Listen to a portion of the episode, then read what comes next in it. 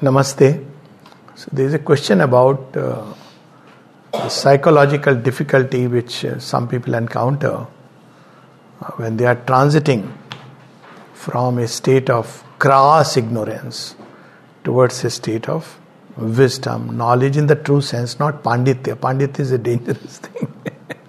true knowledge that comes through an uh, awakening and growth of consciousness.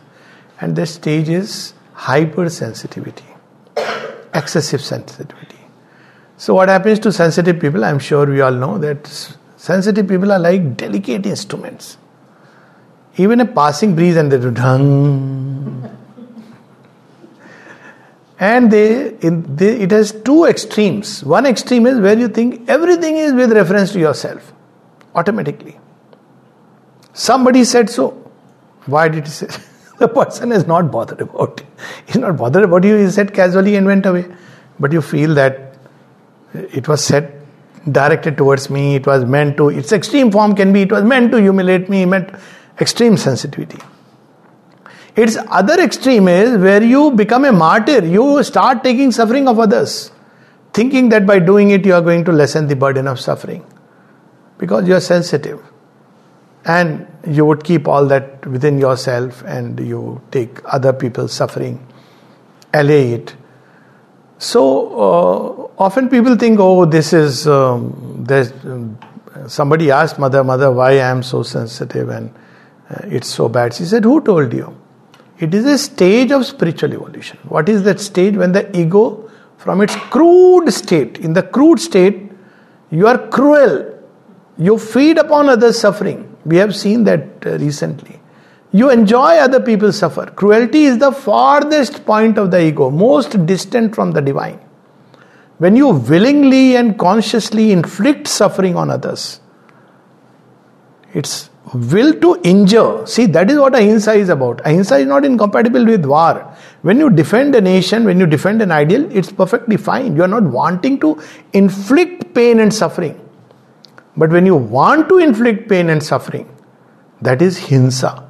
And people who, who have hinsa and violence of that kind are very weak and extremely, you know, of a very crude kind vulgarity, crudeness. So, this is an extreme from where evolution starts.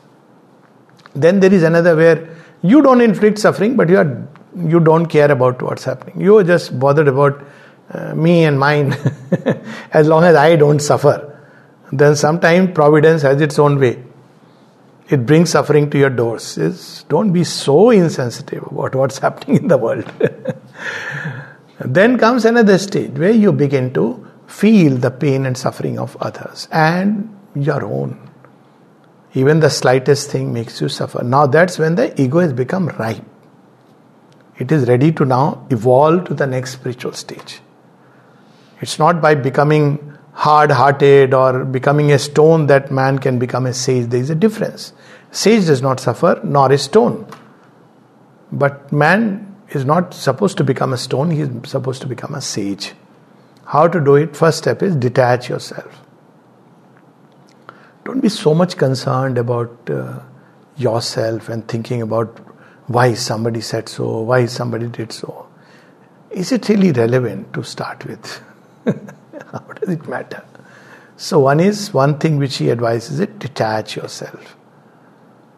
Now, detach is okay, but your consciousness is now, it needs something to be attached to. So, attach yourself to impersonal work where you forget yourself and you are in the work. Work, work is a great purifier. See, when we have nothing to do, then the mind ponders over all kinds of things but when you are busy with work. But here also, you should learn to forget yourself. And to that extent that you forget that you have forgotten yourself. so, otherwise, oh, see, I am doing so much, I have done so much all my life, but see, again it comes back through the back door. so, so this is the second part impersonality.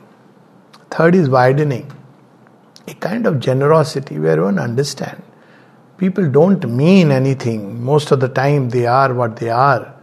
And every human being is grappling with their difficulties. It's okay. When we work upon our own difficulties, We develop this, develop a sunny tolerance towards others. We understand it's not easy. Somebody asked me that, oh, I, I know this sadhak or that sadhak and this, that. I see, you don't know a sadhak because you have not undertaken this life. when you undertake, it's like somebody say, oh, military man is, oh, wonderful, what a uniform. But ask him what he has gone through. It's not easy. So one, when we work upon ourselves, we understand the difficulties of others and we develop a wideness, generosity. And fourth is, don't just many times people just want to turn their thing away. Offer it to the mother. And fifth is, go to the root of it. What makes you hurt? Somebody remarked, Oh, you're, mm, you don't know it makes you hurt. Why it makes you hurt? You want to be recognized as a knowledgeable person. Or it is such a good thing that the person reminded you that you don't know. You have a chance now to shed that ego of the knower. I'm giving one example. Or oh, you don't do the work well. So, what has made me suffer? I want recognition of some kind. But am I doing work to prove myself to somebody else?